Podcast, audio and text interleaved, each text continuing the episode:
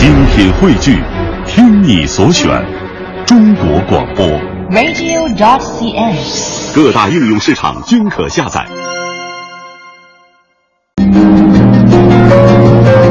探寻文化渊源，感受文化魅力。听众朋友大家好，这里是中央人民广播电台香港之声数码广播32台的文化之旅节目，我是谢哲。各位好，我是文燕。历时一个月的第16届中国上海国际艺术节昨晚在上海文化广场落下帷幕，我们来听一下前方记者乐西为我们发回的报道。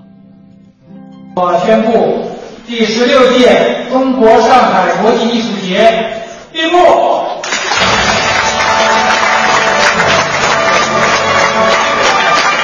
闭幕仪式上，中国上海国际艺术节组委会主任、文化部部长蔡武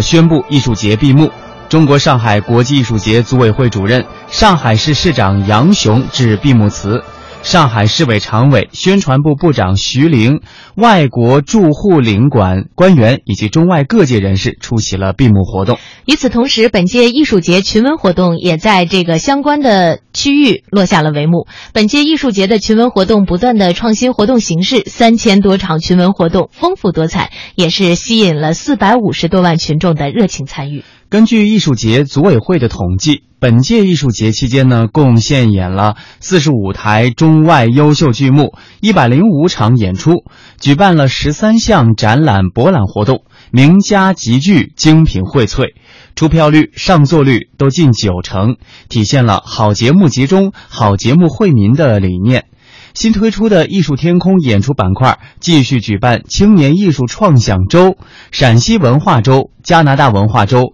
无锡分会场以及一批节中节活动，使艺术节更加凸显艺术的盛会、人民大众的节日的鲜明特征。那今年呢，已经是上海艺术节成功举办的第16个年头了。在闭幕式前的新闻发布会上，全面负责艺术节运营的上海艺术节中心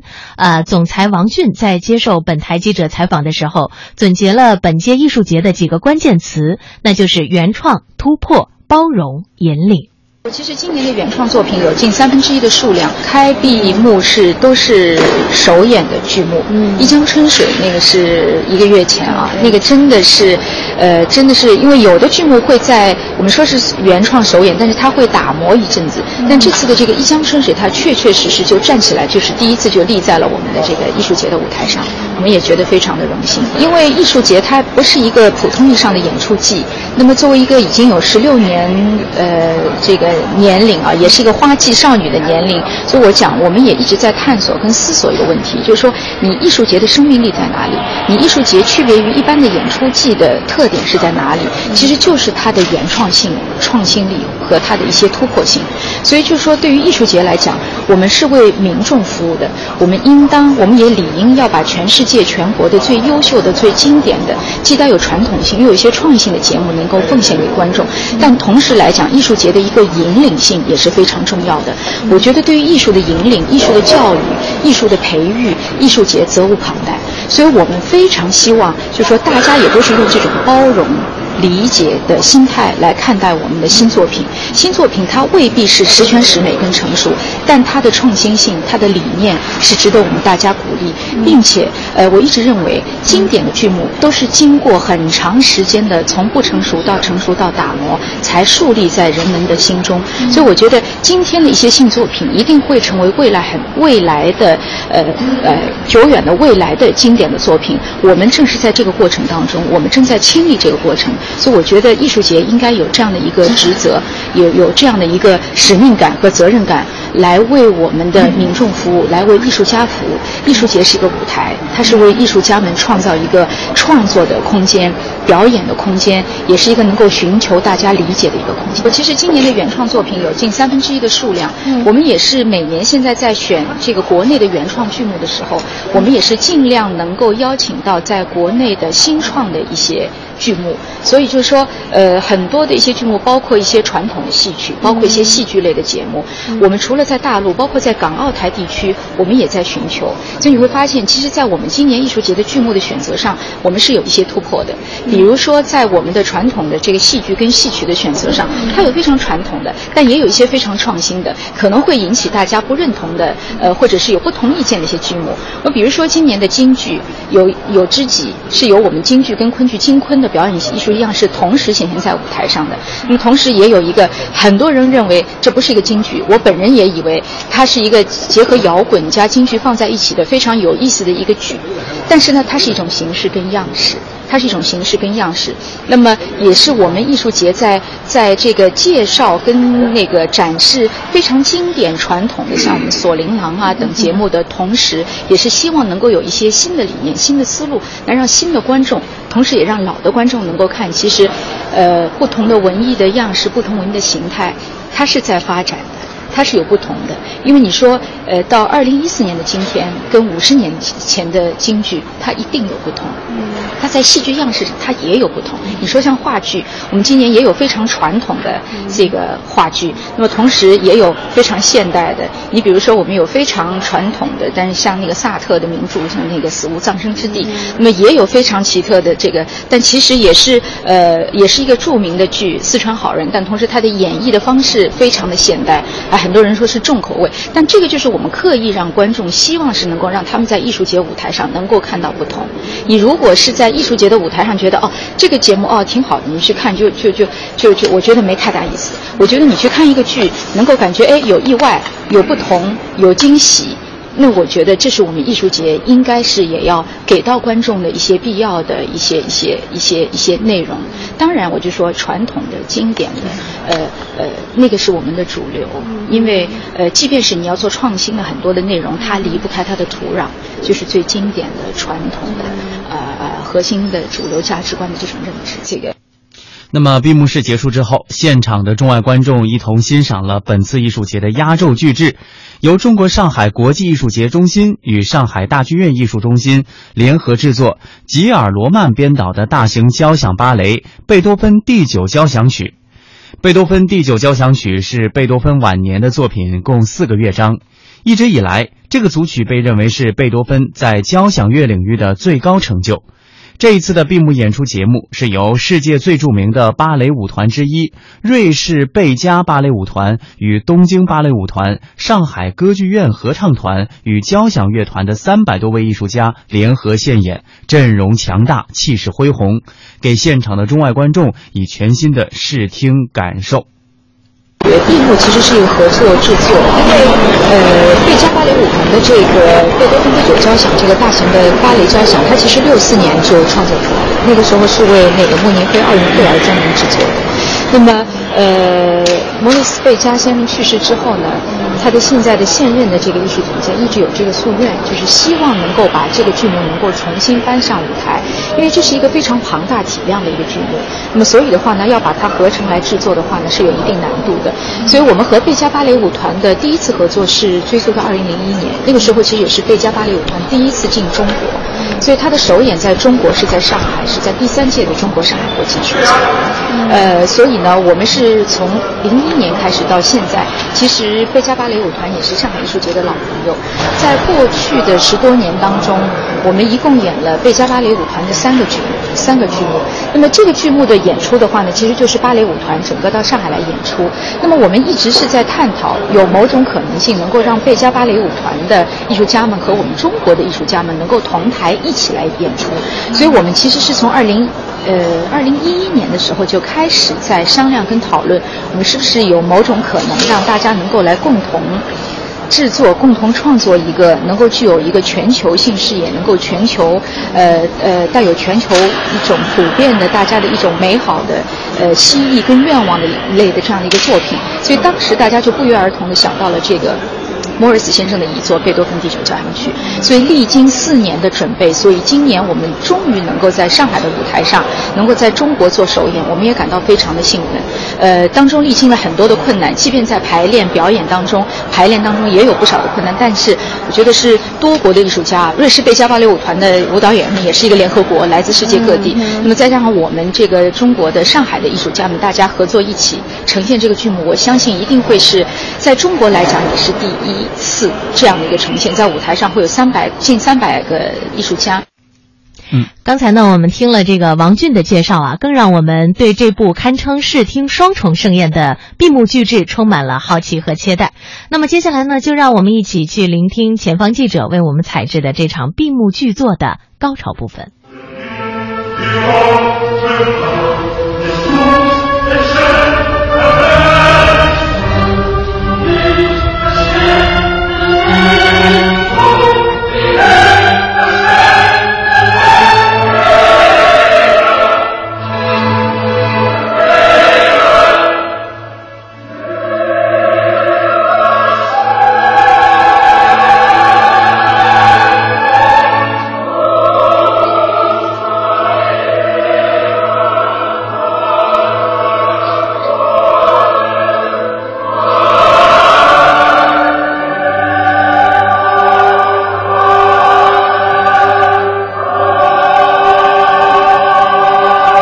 这是我们的记者在这个演出现场给我们采制的一小段的录音哈。其实呢，无论广播当中如何呈现，也不能够取代大家走进剧院去感受现场的视听震撼。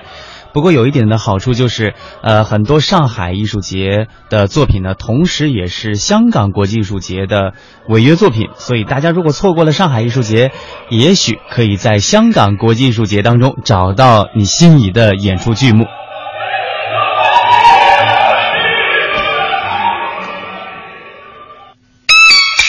学说中国话，有困难更有乐趣。在东方有个伟大的国度，那就是中国。学唱中国音，京韵悠长，情更长。品中国美食，学中国礼仪，孔孟之乡愁知己。在这里听他们讲述眼中的中国，聆听中国与世界。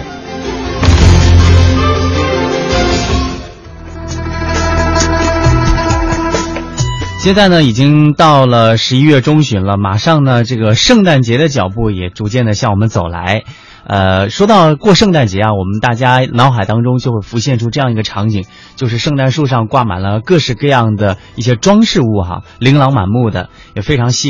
引我们。那么，中国灯笼啊，现在要陪英国人一起过圣诞了。我想这个英国的圣诞节一定有着浓浓的中国味道。英国西南部的威尔特郡日前呢举办了中国灯笼节，数千个造型各异、色彩鲜艳的中国灯笼啊，也是亮相具有400多年历史的朗利特行宫。那展出的各式灯笼当中呢，既有传统的中国大红灯笼，也有竹林里戏耍的熊猫、中国风十足的中华门、莲花鸳鸯等等造型灯笼，还有专门为这个朗利特野生动物园专门打造的野生动物群造型灯笼，其中有一条由2到3万个这个杯碗碟组成的70米长的巨龙灯笼啊，以及还有数万个彩色液体玻璃小瓶制成的4只麒麟灯笼啊，正是华丽至极，也是赚足了参观者的眼球。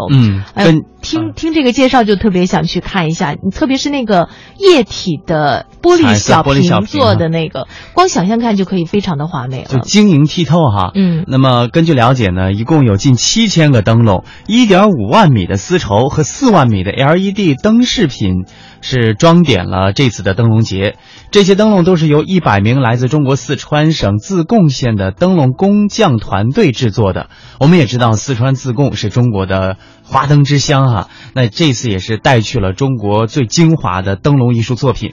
这次的灯笼节呢，由运营团队从11月14号持续到明年1月4号连续的展示。期间呢，恰逢英国的圣诞节，主办方呢也将把这次的灯笼节作为今年圣诞节庆祝活动的主打节目来进行推广。这个灯笼节的负责人鲍勃·蒙哥马利说，英国从来没有举办过这么大规模的灯笼展，与此次灯笼节协合作的这个相关的机构的这个负责人说啊，四川自贡的灯笼节呢已经在海外举办过很多次了，但这样的商业展在英国还是第一次举办。一方面呢，我们可以通过灯笼节来盈利，同时呀也很好的推广了中国的传统文化。此时屏住呼吸，聆听时间的声音。此时抚摸老树，感受树林的伟岸。此时闭上眼睛，想象细胞的凋零。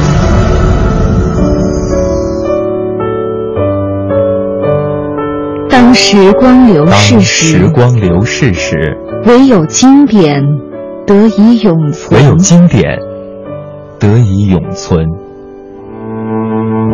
文化年轮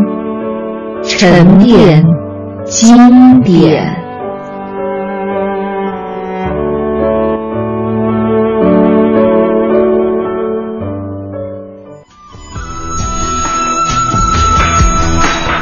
说到灯笼啊，所有的中国人都会在一些喜庆的场合看到它炫彩的身影，但是对于灯笼的历史和文化，您究竟了解多少呢？我们也在今天的节目当中给大家普及一下这方面的小知识。中国的灯笼呢，又称为灯彩，它起源于1800多年前的西汉时期。每年的农历正月15元宵节的前后，人们都会挂起象征团圆意义的红灯笼，来营造一种喜庆的氛围。后来呢，灯笼就成为了中国人喜庆的象征了。经过历代灯彩艺人的继承和发展，形成了丰富多彩的品种和高超的工艺水平。那从种类上说有这样的一些分类，像宫灯、纱灯和吊灯等等。从造型上分呢，还有人物、山水、花鸟、龙凤、鱼虫等等。除此之外，还有专供人们赏玩的走马灯。中国的灯彩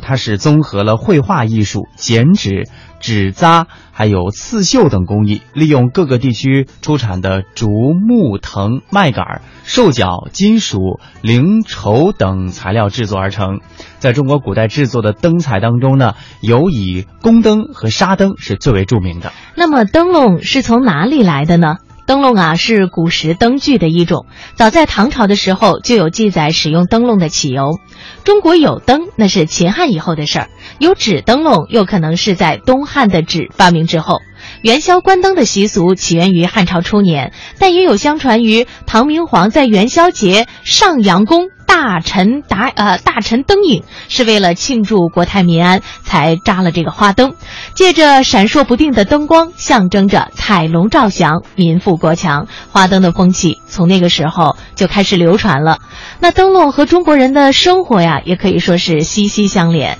像在庙宇当中，还有我们每一个家庭如果在布置的时候，在客厅里会有这个灯笼的出现。那仔细推算一下，中国有灯是秦汉以后的事儿。刚才呢我们说，所以这个历史啊已经是相当的悠久了。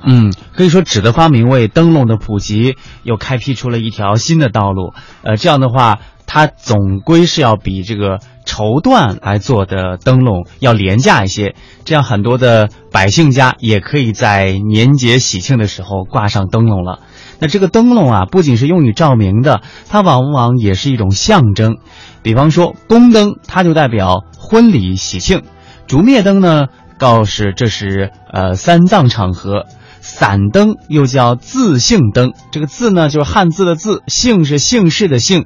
因为灯啊与丁就人丁兴旺的丁，它的语音是相近的，那么意味着人丁兴旺，所以呢过去每家都会有字姓灯，是悬挂在屋檐下和客厅当中。比方说我家姓谢，我们家屋檐上可能就会挂一个谢哈。对啊，我原来看这个古装连续剧的时候，我一直以为是大户人家才会挂这样的写上自己家姓氏的这个灯。我觉得大户人家可能比方说你家那就刘府。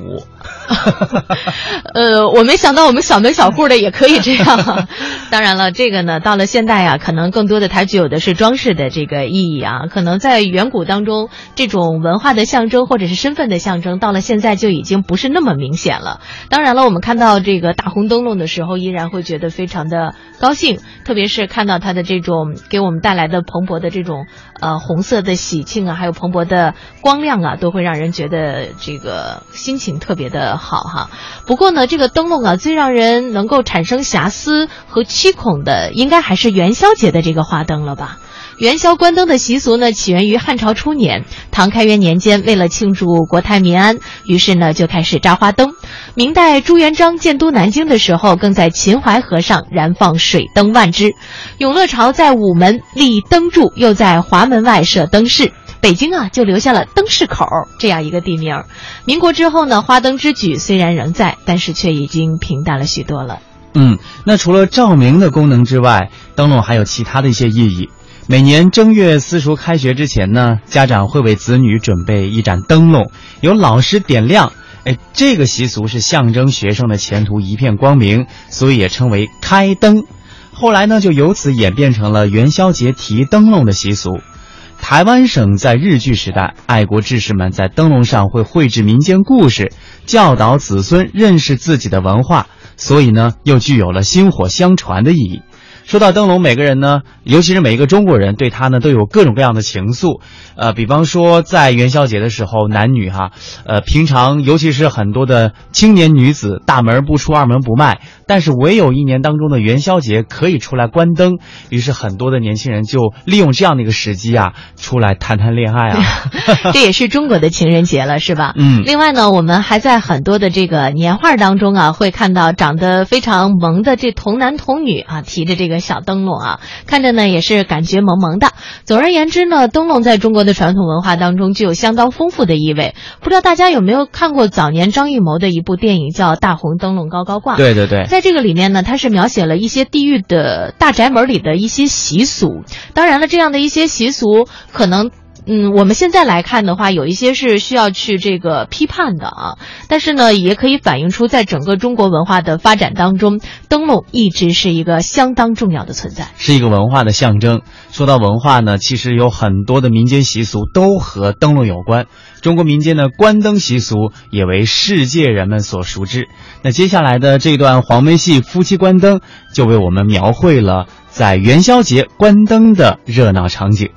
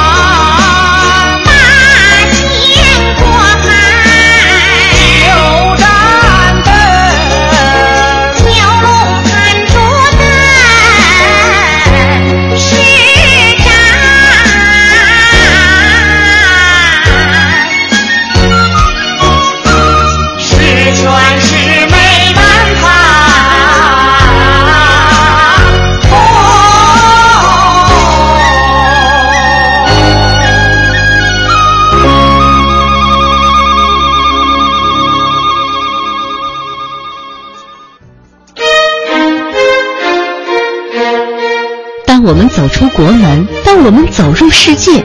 世界是什么样子的？让我们去欧洲文化之都徜徉一日，随后去巴赫诞生世界名曲的咖啡馆小坐。让我们去法兰西翻翻葡萄酒圣经，再去维也纳金色大厅感受它的辉煌与伟大。当我们用东方的眼睛打量世界，世界是这样的。聆听中国与世界。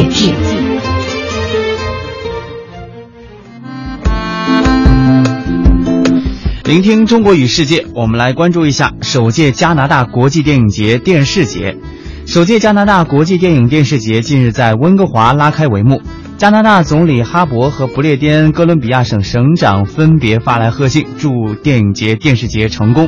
中国演员张国立、邓婕以及电影《乔布斯》的制片人大卫·特劳布和加拿大部分影视界名人出席了开幕式。本届电影电视节组委会主席、加拿大电影电视学院的院长张晓敏介绍说，目前已经收到了150多部参评电影电视作品，评委会将评选出20个奖项，其中包括金美洲豹奖最佳纪录片奖和最佳微电影奖等等。那在为期4天的电影电视节上，将会放映好莱坞电影《乔布斯》以及英国和南非合拍的电影《曼德拉》《浪漫自由路》等影片。此外，来自中国、加拿大、美国、韩国等地的电影艺术家、投资人和制片商将就电影发展新动向和票房等话题举行研讨会，并举办电影投资人的高峰论坛。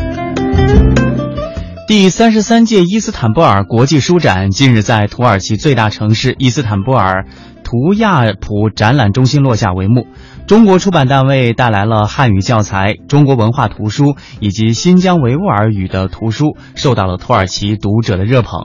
来自中国的20家出版单位在这一次书展上推出了650多种图书，当中包括汉语、英语、土耳其语、维吾尔语、阿拉伯语等多个语种，涉及到政治、历史、文化、旅游、文学、教育、经济等领域。中国教育图书进出口有限公司的郭继平对相关媒体的记者说，土耳其青年人对中国文化和汉语的兴趣越来越浓厚，像快乐汉语、标准中文等教材都被一抢而光。此外呢，他们对中国姑父的书籍也是非常感兴趣。当然我们想到了原来在学英语的时候，我们学的什么英语900句对标准英语其实呢就是反映出了一种文化的在不同时期的一个发展特征，因为在那个时候国外的文化或者西方的文化还是比较强势的。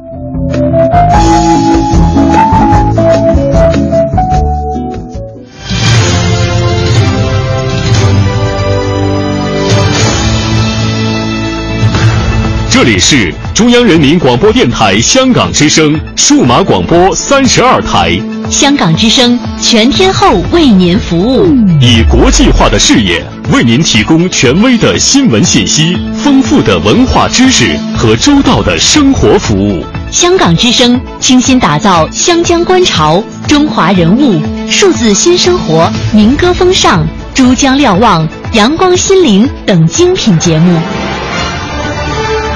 评说新闻中的道理，论述事实中的缘由。香港之声新闻节目纵览全球资讯，评析焦点话题，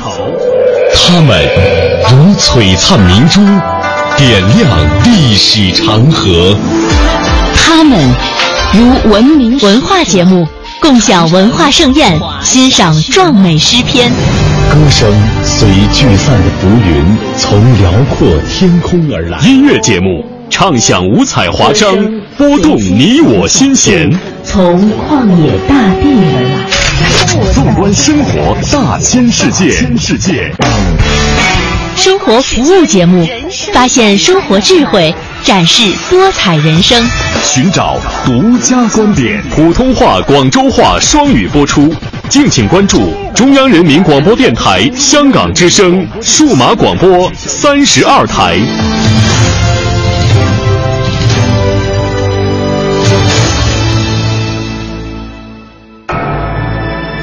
这是一个坐标，经度纵横5大洲，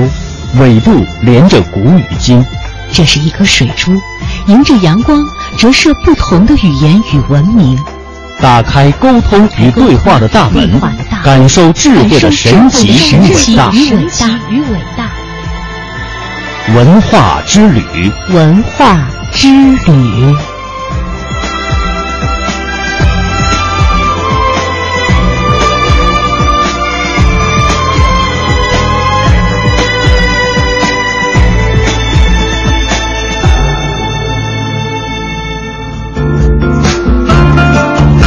好的，欢迎各位听众朋友继续收听中央人民广播电台香港之声数码广播32台的文化之旅，我是谢哲。各位好，我是文燕。接下来呢，我们继续为您播出系列专题节目《中国古代体育运动与奥林匹克》。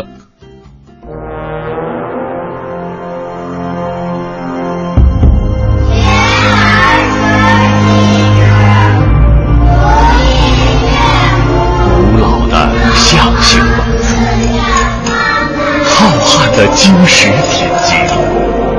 多彩的民间艺术，自强的龙族传人，传承华夏文明，尽显东方魅力。孔子学堂，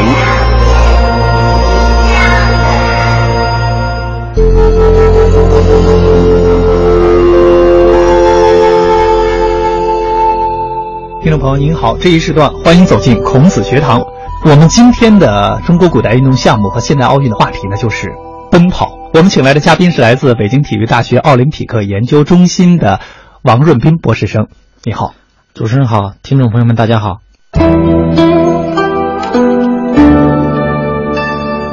羿射九日，尧造围棋，蹴鞠屡过，飞鸟上。画驾秋千，龙舟竞渡，风筝游丝，百丈扬。分享古代中国体育文化，孔子学堂。依然是在我们中国的传说文献中来找这个奔跑的源头。在开天辟地不久呢，就出现了一位奔跑的英雄，我们大家都熟悉的夸父逐日的故事。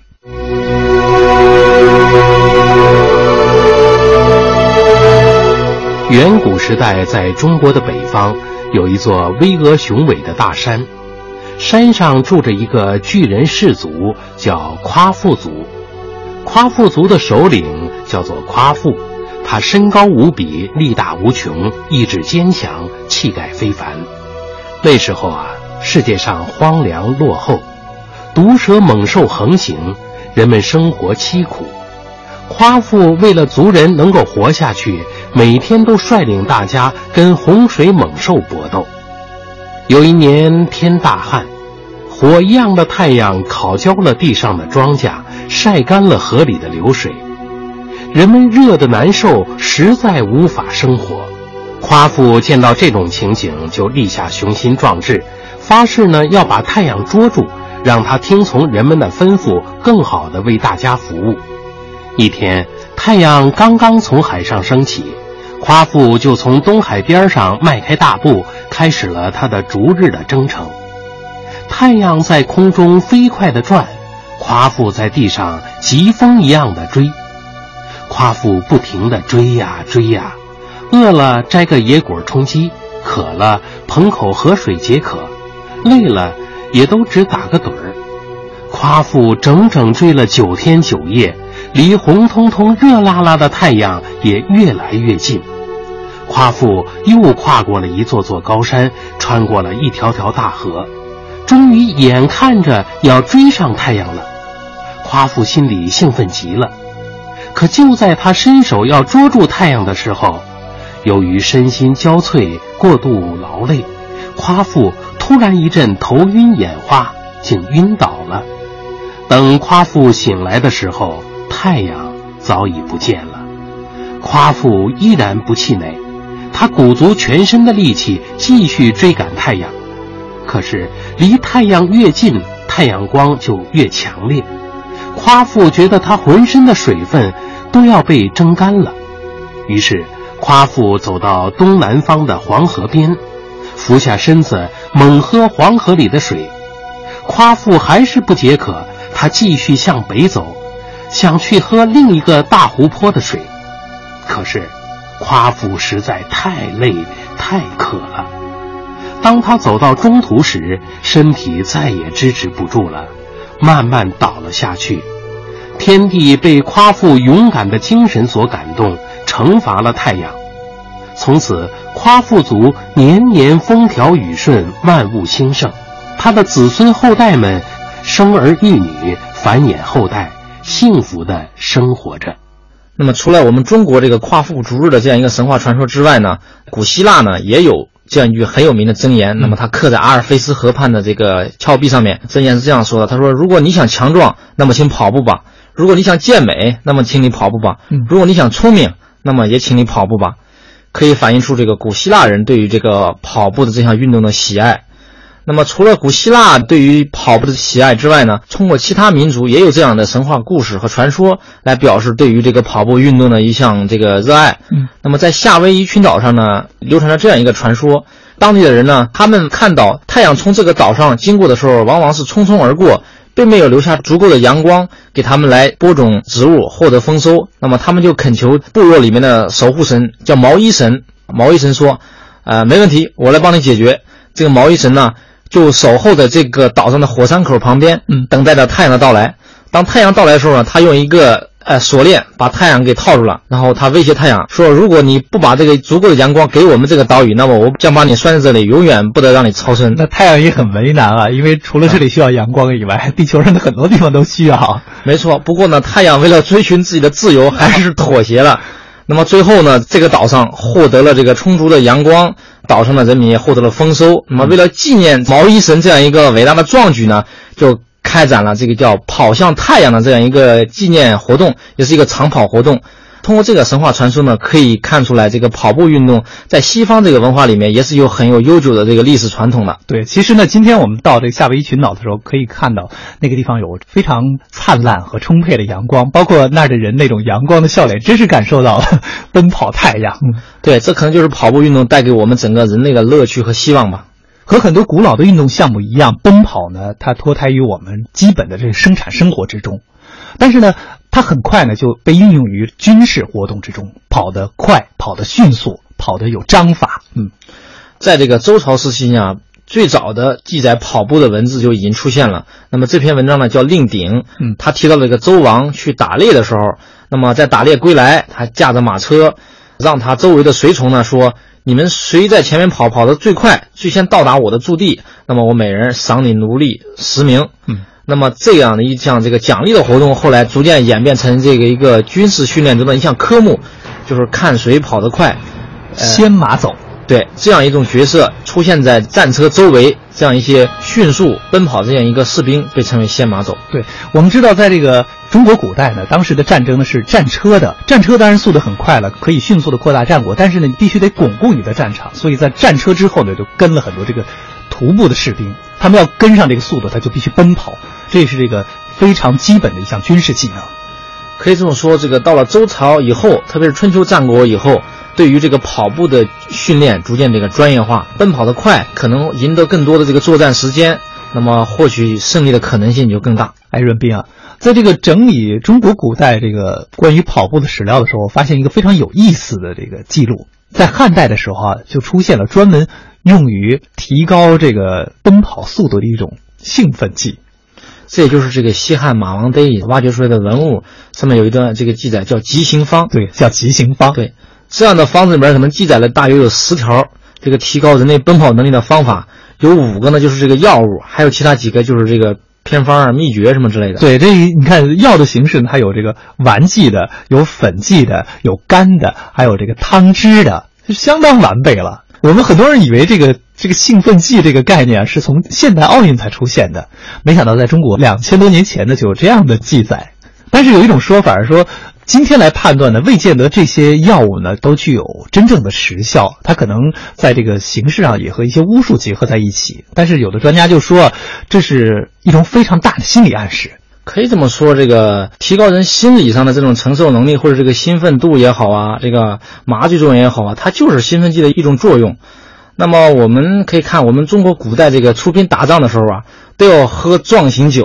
是吧？其实这就是一种壮军威的一种方式，那提高这个士兵人们这种心理上的这种信心和战斗力。还有我们说那个武松打虎啊，武松打虎直接凭着什么？警察党喝了这个18碗酒啊！对啊，这个酒壮英雄胆，英雄胆。对，可以说这就是一种典型的这个兴奋剂。而且我们可以看到，这个酒的主要成分是乙醇，是吧？那么在国际奥委会规定的这个限制使用的这个物质里面的那个乙醇就被列为其中。原来如此，那么这算是一个小插曲，回到我们的历史上的这个奔跑。在史料中啊，你看我们有时候说一个人跑得快，他会用这样的词儿说走疾奔马，马驰不及，或者说是奔走如飞啊等等。还有一种我们大家都很熟的说这个日行300里，日行500里，就说这个人他的脚力如何好，奔跑如何快。我们没有像那个我们神话传说的孙悟空那种什么一个跟头10万8千里，但是这个日行100里这种说法确实在这个魏晋南北朝以后呢就已经出现了，可以说明呢当时我们这个古代人的这个奔跑能力是非常强的，所以也有流传着很多这样的故事。我记得在《魏书》里呢就记载了一个善于奔跑的人杨大眼的故事。魏高祖征兵南伐，派尚书李冲连选将军。有个叫杨大眼的人，在考试完骑射、兵器机刺之后，向主考官请求说啊，我还有一项绝技，请求测试。李冲答应了他。杨大眼取出长绳3丈系在头上，快跑之后，绳子被拉织成一条直线。又与快马一同比试，比马跑得还快。虽然没有具体的成绩，但是通过实验可以得到一些数据。3丈长的绳子跑起来被拉成一条直线，100米的速度大约是在11秒左右。杨大眼比我跑得快，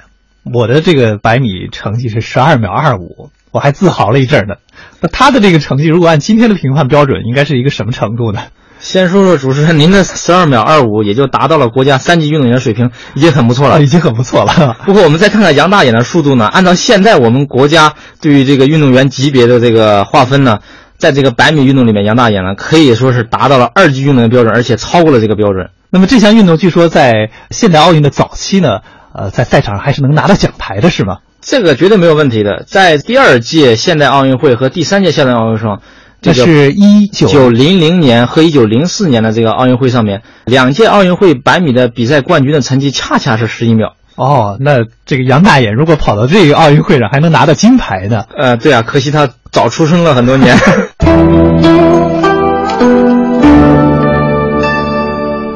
羿射九日，尧造围棋，蹴鞠履过，飞鸟上。画驾修迁，龙舟竞渡，风筝游丝，百丈扬。分享古代中国体育文化，孔子学堂。我们沿着时间的脉络，顺着历史往下捋，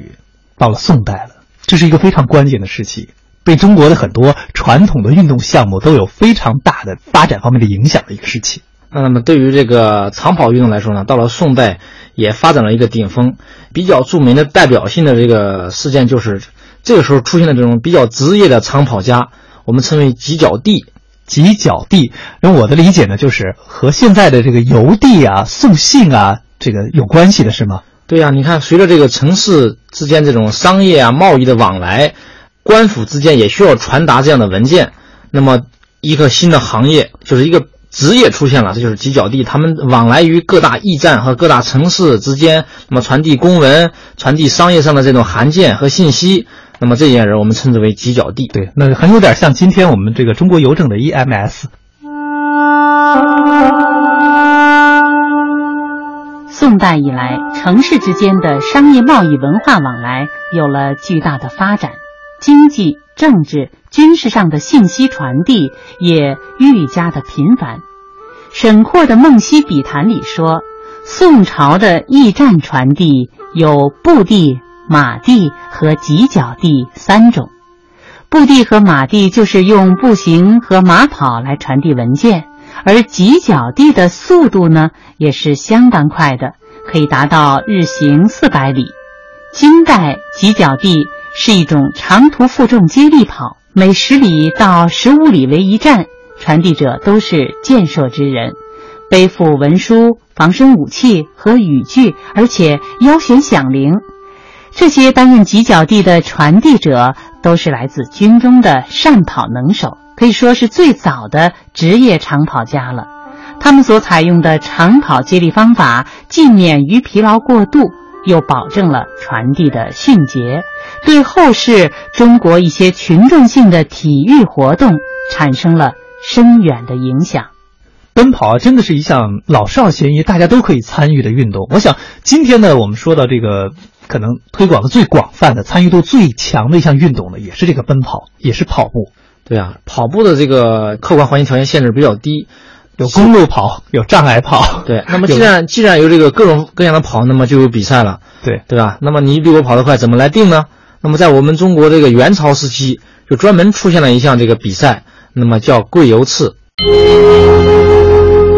跪油刺是蒙古语，意思呢是快行者，是元代禁卫军开创的，每年定期举行的超级马拉松比赛。这种长跑在元大都和元上都都分别举行。元大都的跪油刺起点为河西坞，终点为大都皇宫；元上都的跪油刺起点为泥河，终点呢为上都宫中，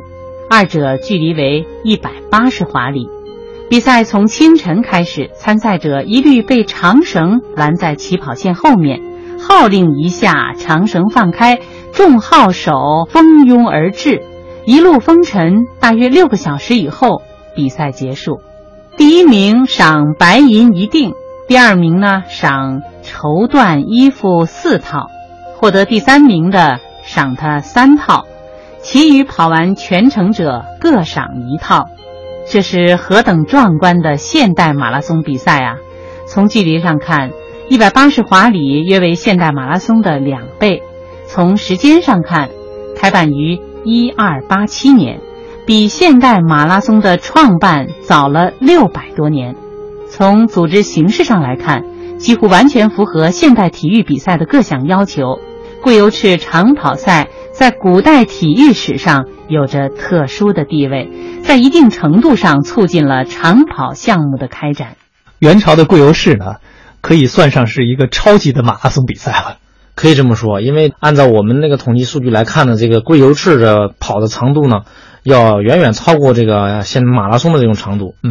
那么马拉松的这个起源呢，也是值得纪念意义的一样传说。公元前490年的时候，波斯的国王大流士，那么他率军队攻打这个雅典，在攻打到马拉松平原的时候，那么两军对垒，决战开始了。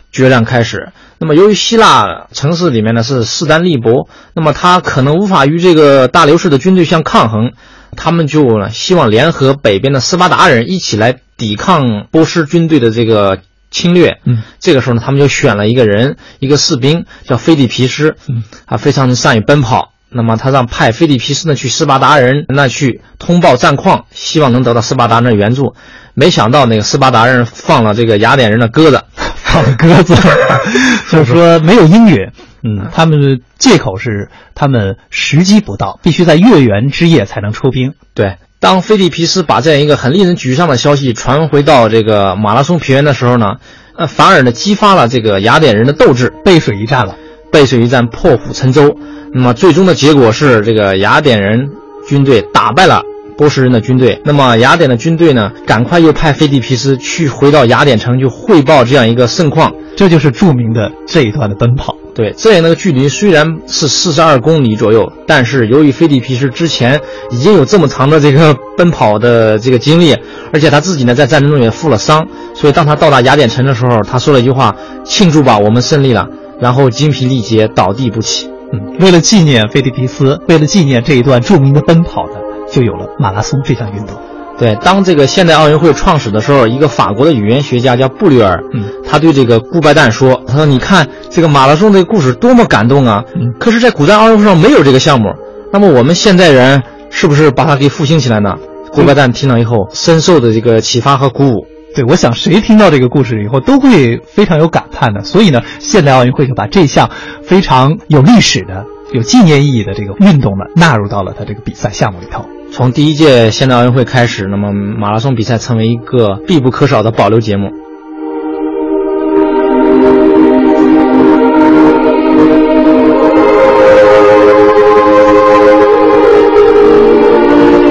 我们跟大家说了这个现代奥运会上的这个马拉松项目，其实在这个奥运会的赛场上啊，竞赛是非常大的一块内容，它还包含很多，从这个最短的100米到最长的马拉松，这个整个的一个项目的设置和布局应该说是非常广泛的。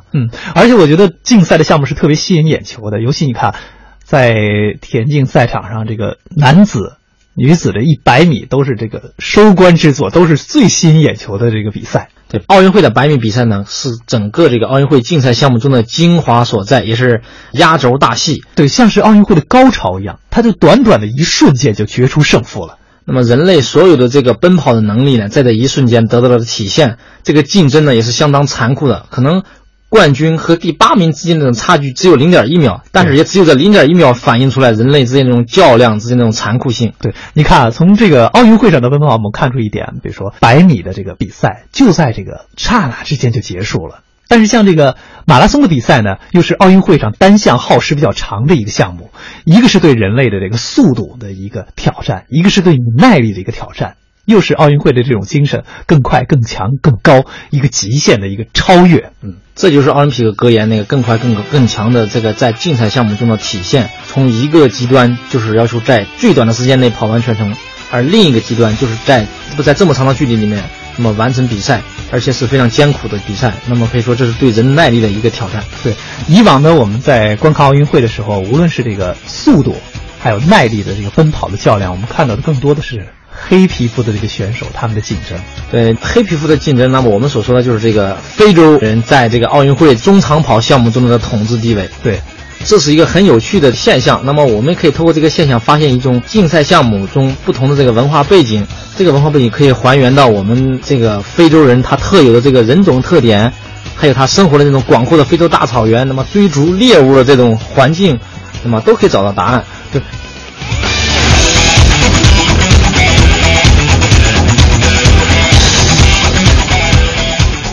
我们说到了奔跑这项运动呢，不止在中国有着非常悠久的历史，它是人类与生俱来的一种天赋。今天的节目到这儿又快要和大家说再见了。其实我很想发出一个动议，就是说大家都应该去塑造和锻炼自己的身体。用什么方法呢？只要你走到户外开始奔跑，就是最好的手段。对，我也提议我们广大的听众听到我们这一期的孔子学堂以后，放下你身上和心理上所有的包袱，那么走到户外去体验我们奔跑对于人类带来的这种快感和愉悦以及健康。好，感谢王润斌来到我们的节目中。听众朋友们再见，感谢各位的收听，再会。